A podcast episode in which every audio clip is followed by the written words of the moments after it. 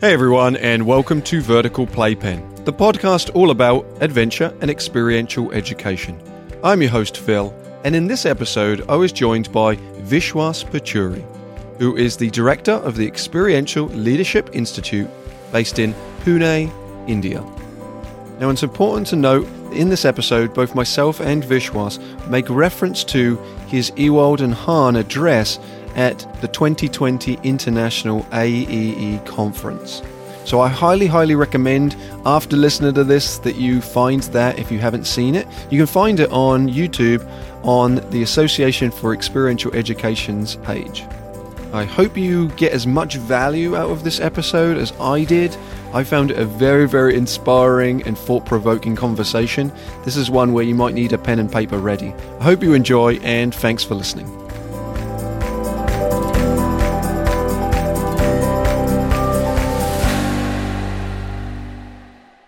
I wanted just to say that, just to people listening, and I'm going to read this directly from the Experiential Leadership Institute website, just a quick bio on yourself, Vishwas, but it says, with 12 years corporate experience and 31 years in the field of education, children and adults, Vishwas brings to his facilitation a variety of experience from sales and marketing, teaching, training, peace building in communities, outdoors and adventure.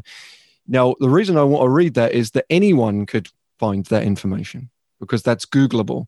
All right. So those things are almost like the what of who you are. But what I would really, the first question I have is more to do with the why, the un-Googleable information about you, Vishwas, is why do you do the work that you do? Not the what of what you do, but the why of what you do. So I'm going to just take away the cliches from it. Very clearly, I like what I do. Very clearly, I do it because I want to do it. It would be unfair to say that I don't care about what other people think. So let me put it a little differently. I think in the spirit of what I do, if I like what I do, I will bring an energy and a rigor to it that will invite people into that space. And it has always worked. The days that I was off and I started something, in my early practice years, if I was, had an argument with somebody or I was upset about something and I walked into that space, I very clearly saw that it affected everybody else as well. I quickly learned to bring myself into the spirit of why it is that I do what I do very quickly. So there have been times when I walked into a corporate training program and they've committed their time and we've traveled miles to get to this space. And just because something happened to me that morning and I wasn't okay with it and I was upset. And I just walked out and I said, there was no way I was going to start it in that mood. And I just gathered the group and I said, look, you know what? I'm not feeling up to it right now. And we're going to start the program. My colleagues are going to help us begin what it is that we're here for. I'm just going to take a couple of hours and get back. And I took those 2 hours. I knew I had a responsibility. I knew I needed to commit myself to it completely and bring myself back. And I did that, and it went very well. I think it was hugely intentional. I didn't realize it then. I learned the language of what I do much later, right? So you do stuff that feels appropriate at a particular time, and then you find the language of it later. So it might sound like I'm coming from jargon, but I discovered that what drove me that day was a great intentionality. I just thoroughly enjoy and immerse myself in what I do, and I make a very glib expectation that if I'm there completely, then everybody else will be there too. And it has never failed me, never. I'm just waiting for that day when it doesn't work. And I don't know if I'll find it. And which is why that whole conversation in that address, in the Kirtan address, was about, let's look at what we are doing for ourselves first. Mm-hmm. That's critical because we're bringing ourselves into that space and we affect it in a huge way and people sense it. We are animals, right? So the word I would use is they smell it. When people clearly do not buy into the thing that they're trying to sell, where they're facilitating it, and their energy, everything that they're putting off, their pheromone of what they're doing is completely counter to what they're trying to portray, and it just doesn't work. And on the flip, you see those people who can walk into a room, energize a room just by their presence, because not because of the words they're saying, but because of the fact that they love what they do. And I think that we are both fortunate, and anyone listening who's doing this work is extremely fortunate that we have a work that is in itself playful, in itself fun and engaging. And we are very fortunate to say that we get to be a part of it on a regular basis, where this weekend I walked into a group and I laughed for 6 hours and then I left. And I think I taught them something. Or I think No, you didn't teach them anything. Yeah. You were just who you were. They learned whatever they had to. I'm guessing they picked that up too. Early on, I would go to conferences and I would come home and my wife would say, "Tell me what you learned." And I said, "I don't know. I don't remember. I just remember it was fun." And there was an experience that was that I could not explain. So you did. Yeah. You know that you did. Mm. You said it was fun. And if somebody said, "Okay, I can see that you're still in that fun zone right now, but after a couple of hours when you can articulate it, I'd love to know what you got from it, because it wasn't just fun." And I think that's the differentiator, that we tend to look at what we call feedback or that form or whatever at the end of something that you do as the truth. But the truth is going to take 10 years to emerge for that person, as it did for you, I'm guessing, after that experience. And I think we forget that dearly. I think maybe it's a generational thing also, but we're on that constant desire for immediate feedback, like the like button, the flicking, all of the social media stuff. It's just the immediacy of it. You forget that, the person that originally taught me some of this stuff or invited me into this space probably has no awareness of the impact that they had on me. So it's maybe a good thing too. Because I know that over the years, I've met so many people, and I've always, even when I teach, I tell them that the course may be over, but I'm still available. And people reach back and they tell me wonderful stories of what some obscure little thing I said changed their life. And I'm saying, God, I don't ever want to plan for it.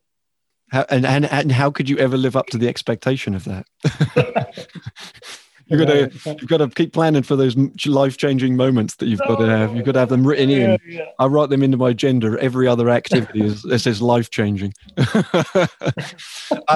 So let's take a few steps back in your career and in even how you got into this industry. Can you identify a moment that's for you was like, this is it for me. This is where I need to be. This is what I need to devote my time to. No, I've tried finding that moment, but they've been, it's like you attend something and then you find validation, and that validation may come 5 years later. You say, wow, that was brilliant. So I think what happened with me was, I told the story during my address that my first, but I wouldn't say that, I don't know if there was a moment when I said, this is what I want to dedicate my life to. I have never said that about what I do, because I don't see it as work. And how can it can't be work. It's something you do because you want to do it. And that's not work. You do work because you have to. And I've never been in doubt about this question of wanting to be in or out has never occurred to me. The only thing that has ever occurred to me is, what else can I do? And that's at a personal level. But if there was a moment that opened my eyes, it was actually two. It was a story I told in the address about that door being a hole in a wall that separates two spaces. And I was one person outside and another person inside. And why am I finding that idea so crazy? Because everybody else seems to do it. And why am I finding such a big struggle? So that separation from being who I thought I was and who I had to be. I thought I had to be, kind of merging over a period of time and becoming one. So that, and mind you, I've been asked to leave places because of that. And those have been brilliantly educational moments, because you think you're wanted and somebody comes along and says, hey, you know what? You're not wanted, leave. I invite people to get sacked at least once in their lives. But if there was a moment, it was this 11th graders, teenagers, wild, not wanting to study, came from rich families, took them out for a week. And when they took them up into the Himalayas for a week, and we came back and they had changed. And people noticed it. And they asked me, what did you do to them? I said, I took them for a trek. They said, no. We're not talking about that. We're talking about why are they smiling so much? Why are they talking so much? Why are they being so pleasant? Why are they accepting everything we ask them to do? What's the story there? So I have no idea. But the realization of what that experience did for them came to me many years later when I had decided to make play a part of my life. So if that's a defining moment, then it wasn't a moment. It was a moment that lasted 3 years. You know, I ended up working at High Five after 7 years of doing sort of some of this stuff, and then also not at the same time, and then just slowly got rid of the stuff that wasn't bringing me as much joy. I was working outdoor education, and there was, you know, forest ecology and the scientific study of the outdoor world, and then ornithology, the study of birds. And, you know, I would get rid of some of that stuff slowly from what I was doing, and almost like chiseling a marble piece of marble and finding the statue underneath or something, and then finding the thing that actually I got most joy out of, which was just having meaningful conversations with participants and having them have these aha moments. And I just kept working to figure out if I could do that as a thing. Yeah. Can I share with you an incident that I think affected me very deeply? The funny thing is, it has to do with Project Adventure. I scraped to save up to, in 99, to come to the US. I was going to attend an advanced course in facilitation at Project Adventure. They very kindly gave me a scholarship. That's not the story. The story is this. There was a motley group of about 8 of us. We were all more than 40, seasoned, experienced, adventurers, educationists, call us what you want. And when we met our instructor, there was this natural feeling, this kid's going to teach us something. I still remember his name. I haven't been able to locate him. His name was Adam. I don't know his second name. But that guy, over that period of 6 days, he had us on our toes.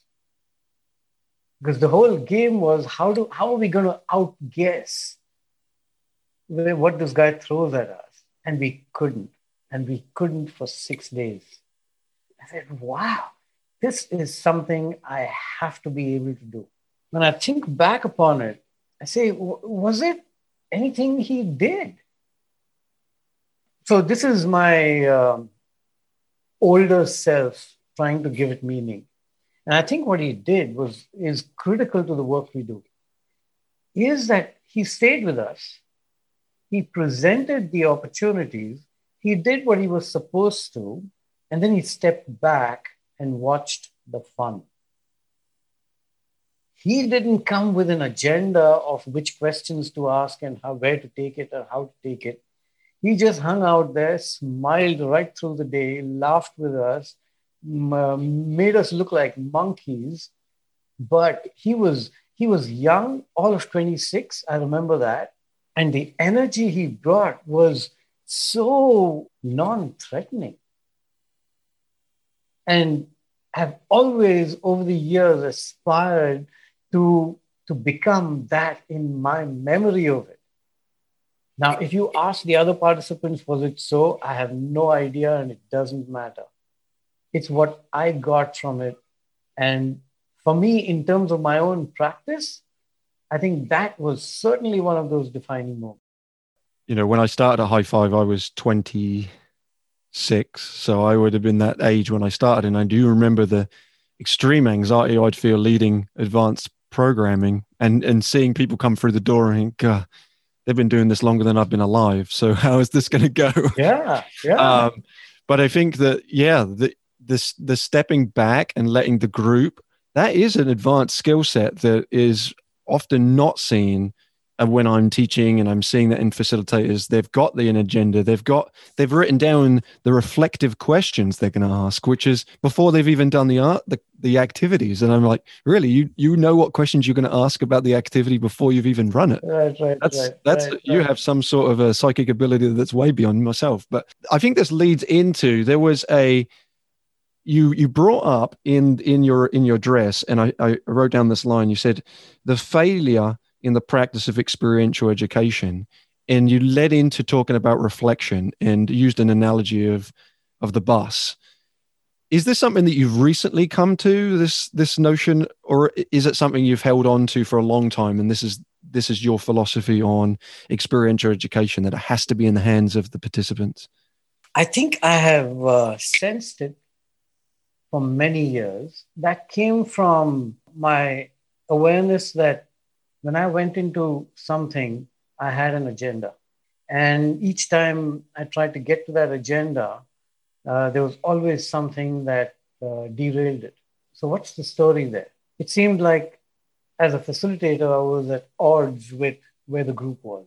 And it doesn't make sense, because then it becomes the traditional education pattern, which is, I know you don't, and it's my job to take you there.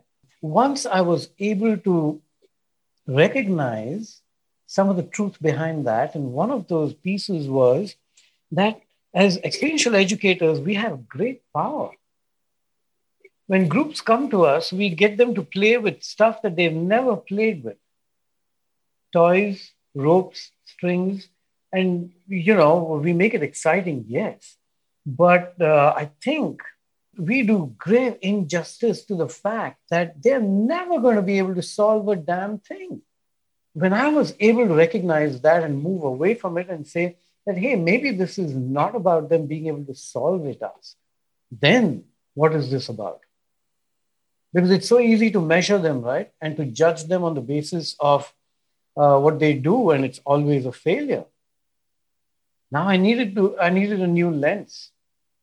And that new lens was, first of all, who is this about?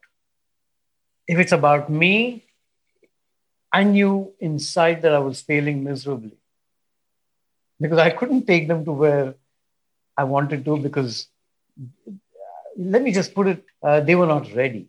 Mm-hmm. And not because they knew less or more, but we just knew different things. Okay, great. So let's put that aside. If I put my agenda aside, then what do we have? Then the only thing we have is them. And if it's about them, how do I lend richness to what they experience rather than what I want them to experience? And I think that changed a lot for me. The focus was then always about them. And when that happened, it became easier for me to, it's not the nicest way of putting it, but let go of the power. But the truth is, we have immense power as educators, and we can use it or not use it. And ever since, it's changed the way I see things. And regardless of whether it's a 2-hour gig I'm doing, or it's a 5-day thing, I will always invest at least a third of the time in that exploration and discovery of who are you, where are you from, why are you here, what's the most important thing, and gather that in as individuals and as groups before I try and do anything that might be of value. Yeah, leads into the philosophy of connection before content.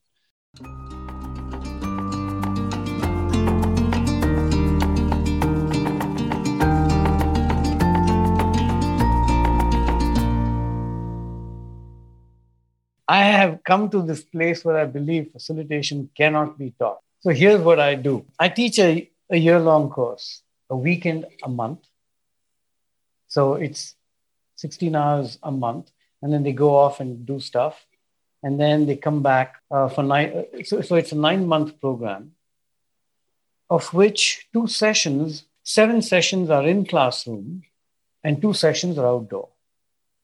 The first outdoor session I run. The second outdoor, which is like their graduation ceremony, they run. For the past few years, I've been doing something really cool. From day one, I invite them to run an activity and facilitate it. Day one, hour 3, I will open it up and say, hey, any of you know activities? Okay, well, are you willing to do this? And then they do it. And you know how it's going to go. New peer group, unknown, nervous, doubting themselves. They don't know me as an entity. They're still discovering me. And at that point, I realized that I needed to be really gentle. The issue was not showing them what they or how they did. It was to gather all the things that were happening to them. And what I would do is bring their attention to just 2 things. One is thinking in action, and the other is thinking on action. So they're running, so they set up the activity, they give the brief, the group's playing around, and then I watch them. And after about 5 minutes, I'll walk up to them very quietly and ask them, what are you thinking about? And they're nervous. They don't know what they're going to ask. They can't see what's going on with the group. They're comparing it to what they think is the right answer. And it's a mess. And I just leave it there. So I just ask them. If they share it, great. If they don't, that's fine. Then when the activity is over, before they can get into anything, I will walk up to them or draw them aside again and say, now that you've seen what they've done, now what are you thinking about? Now what it does is it creates an awareness of what's going on with them.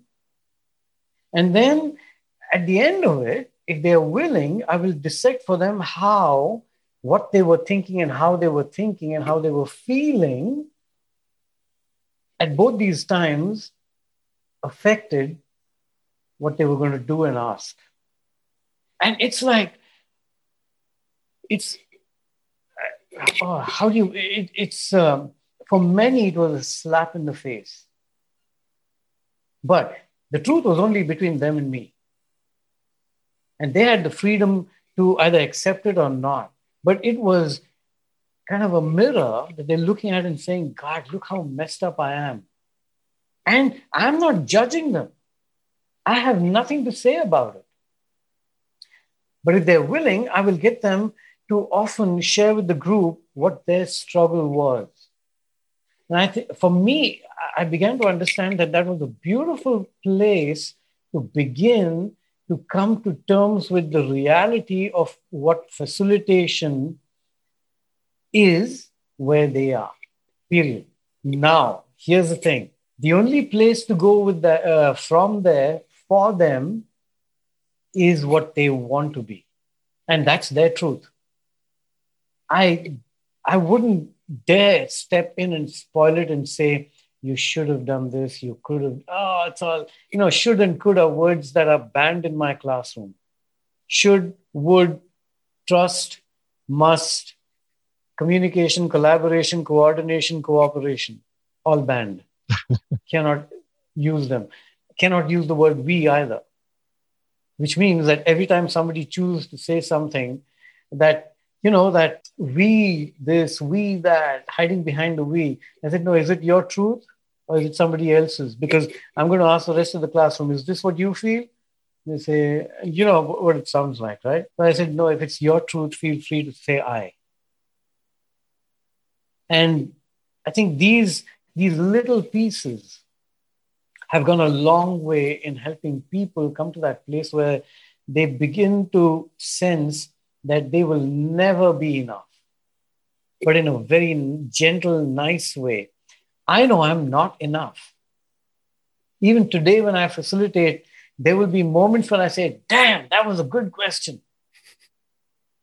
But the rest of the time, I'm constantly looking at what I'm doing, how I'm feeling, what I'm sensing, how I'm responding.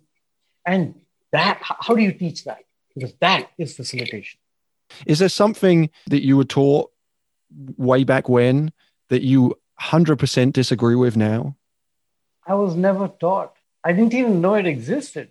And I'm talking about, so you got to remember, this is 89 to 96. No internet, no books, no magazines. Chance opportunity when my dad had gone to England and he brought back and somebody told him this guy, so my dad had told somebody, this guy treks and, he likes adventure. So they gave him, I think they gifted me Adventure Education and Outdoor Leadership. Have you heard of Chris Lyons? Yeah. Great. So I got that gift. My whole world opened up. I said, wow, this is what I want to do. Oh, okay. If that's a defining moment, then that's the earlier question. Okay. So that here it is. And this is 96. So I've been doing a lot of stuff and I think brilliant stuff. I look back at some of the stuff. I still have printed, handwritten, what do you call them, designs. It's just incredibly good. I don't know if I can produce that kind of work again. From a research point of view, of activities written down, my observations written down, my inferences and what was I going to do next, all that stuff.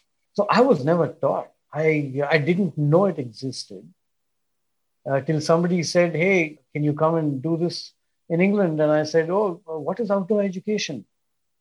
And they said, you mean you don't know? I said, no, I don't. What you're doing is outdoor education. We use the outdoors to educate young people.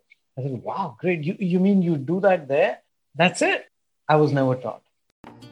This episode of Vertical Playpen is supported by Atomic Climbing Holds. If you've ever seen one of our climbing towers or climbing walls or traverse walls, you will have seen Atomic Climbing Holds on those structures.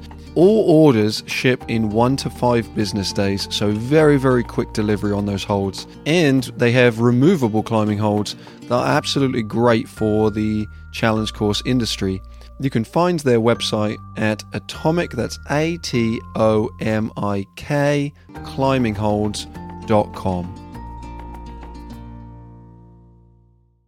Is there stuff that you've seen that when you go to conferences gets presented, and you don't have to name names of people, but things you've seen that you say, I'm not sure what you're prescribing is accurate? Honestly, not yet. And I think I can tell you why. Because strange as it may seem, when I encounter something that is different from what I know, I have never found it easy to say that won't work. And for the very simple reason that obviously that person has an experience where they believe it works, and there must be some truth to it. And then for me, it's just a question of looking at what they are doing or saying and looking at how, is there anything that I can get from there that can become part of my repertoire? And I'm kind of single-mindedly a sucker for everything. Yeah, I do. Okay, so I will say there is one approach that I have never understood. And that approach is hot seating. So there is a whole world out there that uses hot seating as a methodology. And the facilitators themselves, I know, have even gone so far as to say that if you are not able to tell your story in this group, then you're not enough. And something just churns for me. And this is normal people choosing to go on a self-development program, okay? And I have met more people shattered by the experience than they have gained. The only place I've ever seen that, and it probably has reason, is when I was in England in 96, there was this thing called Youth at Risk, an organization then in the US, and they used the tough love approach. Now, that was a different story altogether because those kids were going to come there. So these kids are all abused in some way or the other, and they're at the edge of alienation. And self-alienation, society alienating them, things are just nothing's going right for them. Now, and all their behaviors are all now, they're just trying to stay safe in, you know, in an environment that has been hugely threatening. And they're all between the ages of 12 to 18, so young. They were going to come for a week. Now, this is what I found really interesting. There were going to be 30 kids on the program. Do you know how many facilitators or adults there were going to be? Make a guess. So 30 kids, 120. And we all went through a week-long program to prepare ourselves for when the kids came. And I can't tell you how grateful I was. And the reason was simple. Every kid, every young person had to have an adult with them as long as they were awake.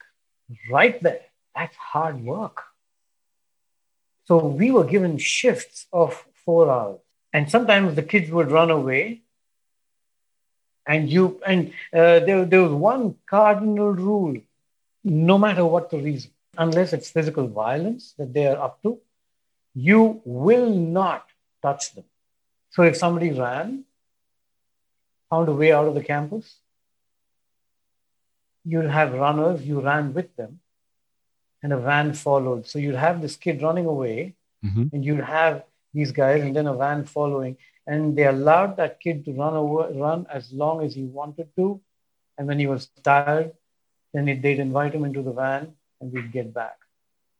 Now, that's a hugely compassionate process. I understood why that needed to be, because that cathartic process that each young person went through telling their story, oh man, it left so many adults just destroyed. Adults weeping, kids weeping. But for a normal person, I mean, what are we doing? Trying to take them through that process of hot seat. So that's the only piece that I am very, very concerned about. But it seems to work for them, and that's fine. I don't know if it's the case in India. It certainly feels that the case here in public school education, that when we bring into the school setting this notion of let people choose to speak or not, sometimes that's seen as very alien. And it's almost like the teachers have to be retaught to be okay with people not saying anything at all and staying silent. So I think that there's a societal pressure that our form of education isn't actually education. Even to an extent, I have experienced this myself, where I've worked with a group and I haven't spoken for an hour. And then I'm like, I should probably speak, because they're paying me, you know, like there's that mindset of like, how much voice should I present to the group that would validate me needing to be there in the first place? Do you have any thoughts around like how much speaking a facilitator should do? If I encounter, and I often do encounter a situation like that, the way I read it is, wow, that's great. I don't need to say anything because they know it all. So in recent times, I start by saying, look, there's nothing I can really teach you. You already know it, but you just don't know it. The only position or place I'm filling is that I'm going to give you a language for something that you've always known but didn't know. And if people are talking hour, 2 hours, 3 hours, hey, brilliant. They already know it. Every once in a while, I might just jump in and say, okay, so here's what you just said, and this is how it applies to the methodology. This is what we call it. Simple. And there are times when I haven't spoken at all. And I think it's a good sign. Yeah. They're getting their money's worth. Because God knows when they step out of that space where they felt safe enough to speak so long, just imagine what you did. You know, you said, yeah, this is your time. Speak up. And you're doing it. So that's great. I don't need to jump in and say anything because you know it all. I am a a work in progress continuously, as we all are. But I think of that, those things of being my own discomfort, trying to not get rid of the discomfort, because I think it's important to note it and be present, but to be able to let things go and not feel like I have to be the, oh, because Phil said this or this, you know, something happened, that I'm able to get used to the silence, be okay with the silence.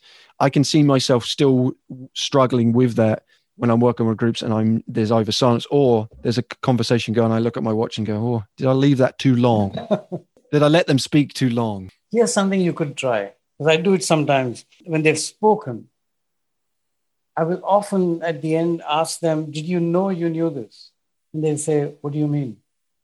They say, do you know how much wisdom you just displayed? And they say, what? See, now let's just, and then we look at what was said, because people will say some brilliant things. And sometimes our job at that point is not to comment on it, but just feed it back to them in maybe a simpler, shorter version. And say, what you just said is this. Did you know this? And you say, I didn't really know I knew it. I just said it. I think it works really well in getting people to feel safe about speaking up. I mean, what could be of greater value than for them to recognize for themselves that they are wise? And you're giving them immediate validation too, which is so powerful when anyone receives that. That's it. And it's true. It's not as if I'm putting on a show. The truth is that they know it. They just didn't know it before you created. So that's our job, is create that space, let it be.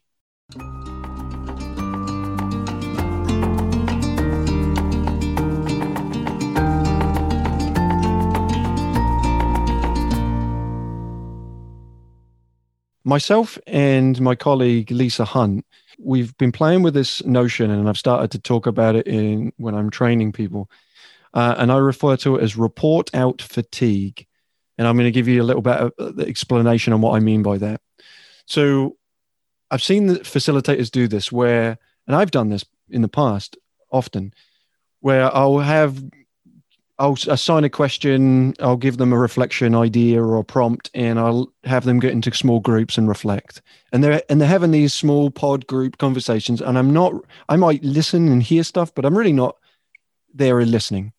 And then we get them into a larger group, and then we ask people to report out on what they discussed.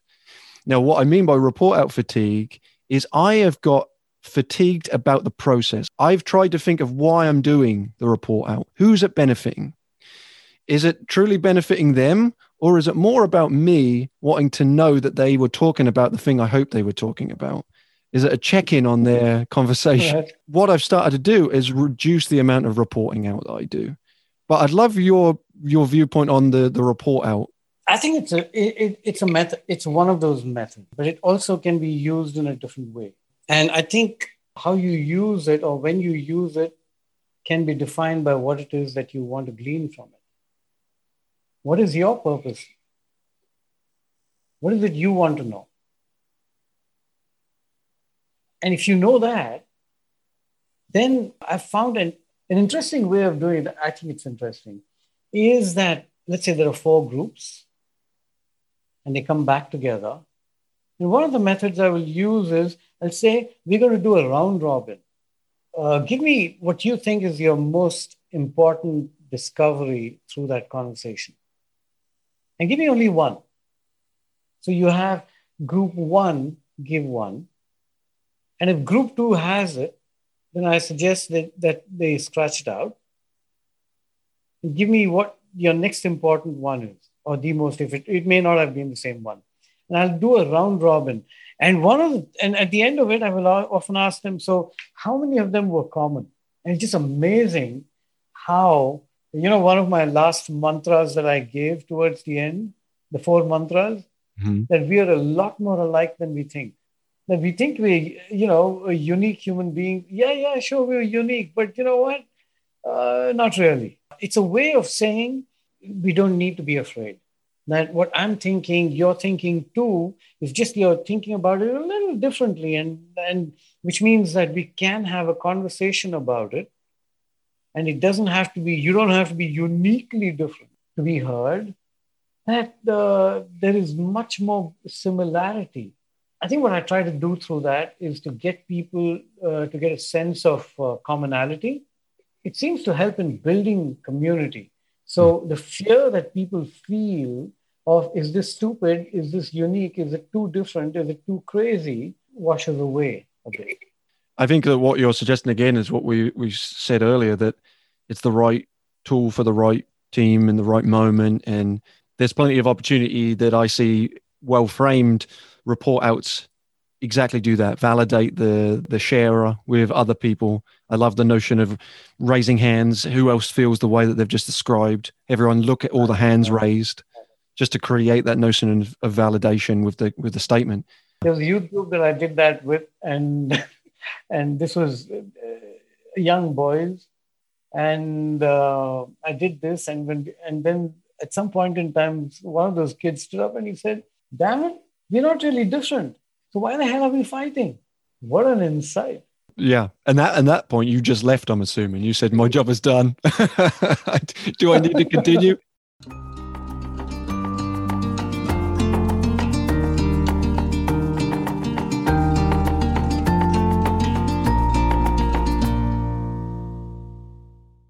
If people are listening to this and they're new to the industry, they're emerging professionals, they're about to start on their journey to find this as a career, what piece of advice would you give them? For God's sake, don't be in a hurry.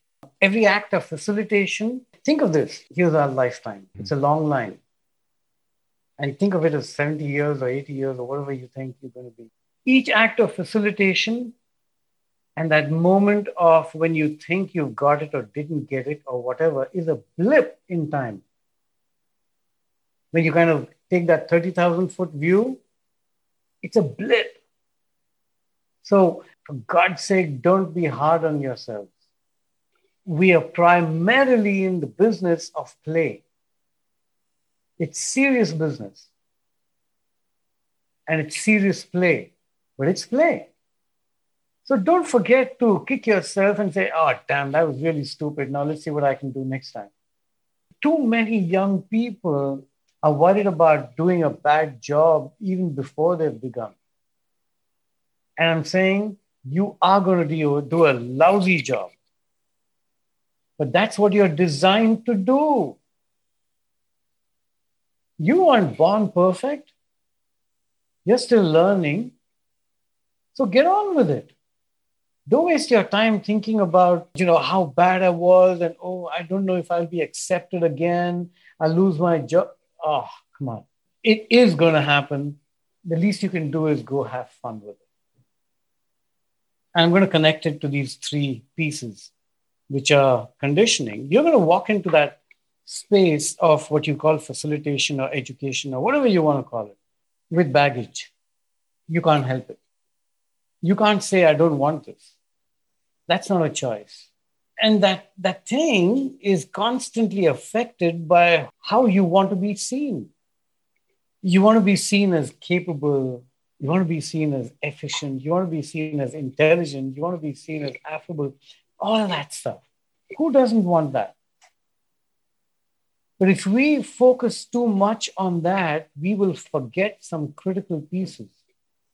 Now, if your conditioning, your state of conditioning in that moment of facilitation is one of nervousness, which comes from wanting to be seen as something, then all that baggage of your past, of how you failed, when you failed, what happened, the consequences of it, all that is going to directly affect who you are in front of your audience. We use the word nervousness. Why? Because we're afraid. Nervousness comes from a fear of being accepted, not accepted, of being seen as whatever. That is going to affect your conduct. Now, is there a way around this?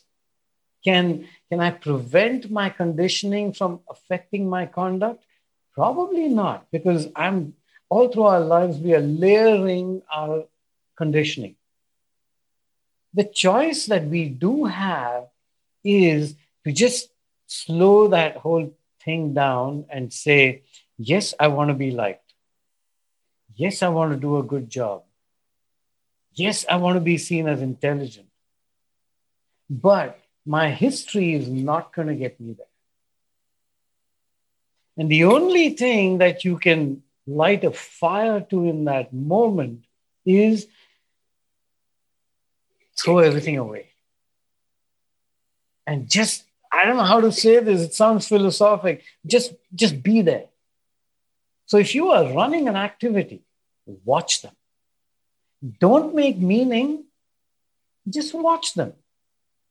And over the years, you asked me how can facilitation be taught? I think one of the easiest way to step into facilitation is to use that moment effectively. It does two things. One, you see something that the group is doing. Before you give meaning, stop the group and say, hey, did you notice that? And they might say, what? It's not your job to tell them what it is that you saw. Did you notice anything? And I'll guarantee you, there will be at least one person who knows what you're talking about. And they will speak up. It may be the quietest kid in the room. And he'll say, yeah, we were not supposed to lose connection and we did. Okay, no more questions. Step back. No, what are you going to do about it? Nothing. Our job is to create awareness in our participants in the moment that it happens. And if that is true, I must, as a facilitator, create that moment for myself. And that's how it can be done. That you step in there, you watch, you call their attention, step back. No more conversation, even at the end saying, you saw it, but you didn't do anything about it. It's over. That moment has been captured in your mind, in their minds. They may make whatever choices are real to them in that moment. That is what I am calling consciousness. Just be there. Don't think about what question you're going to ask. Don't look at your list. Your job is to watch. That's it. Watch how you want to rescue them. Watch how you want to make it easy, but making easy is not solving it for them.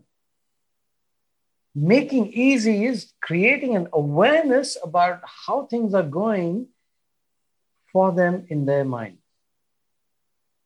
That's what I'm calling consciousness. And if we can do that, oh, it would be brilliant. And this is true not just in the field of facilitation, but in the most difficult conversation, to be able to sit there and just listen. And a lot of books and everybody's talking about how communication is such an important thing, right? I don't know, I may be tripping on this one, but this is what I'm beginning to sense. That conversations and the value of conversations does not come from what you say. It comes from what you hear, from what you receive, from how you receive it. Who are you in that moment? And if we can learn how to receive well, whatever that means, I think we will make excellent facilitators very naturally. There's this little story about the Buddha, that there's this young mother who's lost her child. She's in mourning and she's sitting by her child, and the child's going to be put on the pyre soon. And the Buddha notices that, and he just goes and sits next to her. That's it. And I couldn't help myself think, you know how the mind chatters, right? What is he thinking? Does he want to say anything to her at all?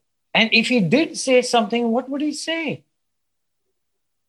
What can you say in anyone's grief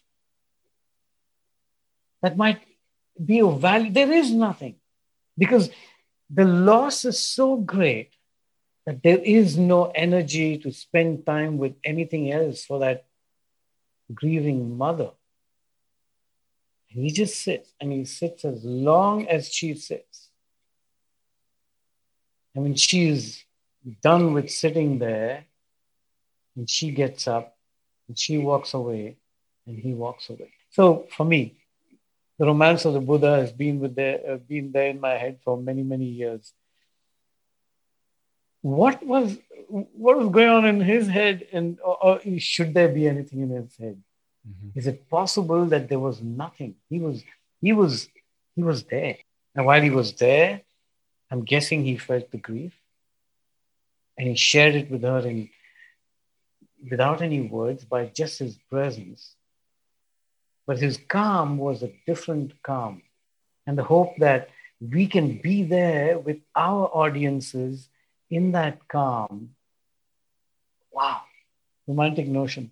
I don't know, I can't describe it anymore. No, but I think, if we go back to the very first thing we were talking about, which was, if you have that sense of play, people will feel it, the pheromone, the kind of like that kind of stuff. And it were exactly the same notion, but just with a different way that we put ourselves in that situation and how important that was. Presence, presence. Mm-hmm. That's it. There's nothing, the more words you use, the worse it gets. I think that there's something about the consciousness that involves the word vulnerability also. There's some vulnerability to not knowing what's coming and being in the moment. And it's so beautiful, that moment. So thank you, Vishwas. This has really been wonderful for me. As I've mentioned earlier, these podcasts are an excuse for me to talk to people, and it's selfish of my end to do that. I think you're a lucky devil, man. Come on. Yeah. There was something that you said also in your address that said, ask for what you want, feel no shame, be ready to give. So I thank you for that impetus, because that was also what led me to then, in the moment, these are the names of people I wrote down who I wanted to reach out to after hearing you say that, because I realized I need to do more of that. Just asking. And I hope that there was something that you got out of this conversation also, that it wasn't just a one-way street, but I certainly enjoyed it. And I hope that we get to do this again, or at least maybe in the future, do this in person and connect on a different way there too. I value the connection. Thank you so much, Vishwas.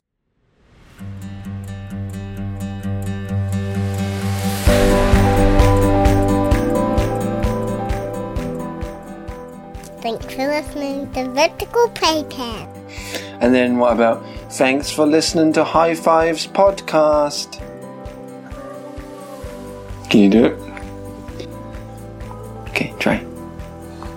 Thanks for giving Article Papa Guy.